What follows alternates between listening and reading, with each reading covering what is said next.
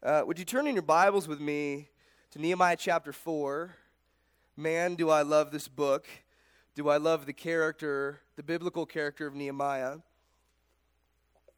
What I'm really excited about today is um, sort of the spiritual symbolism we see within Nehemiah chapter 4. Now, that word spiritual symbolism can make some of us uncomfortable. Uh, the reality is that all throughout Scripture, there's spiritual symbolism. And so, what we're going to do is we're going to walk through this passage this evening and we're going to take it for what it is, right? Where I'm going to teach it, give you the interpretation, I'm going to tell you what it means, but I don't want us to miss what's happening deeper beneath the scenes in Nehemiah chapter 4. So, I'm going to turn there for a moment and then I'm going to pray one more time. I want to center my heart before we before we open the word. Lord God, this is your word. That's not mine. Um, I'm, your, I'm your servant, and this is your spirit.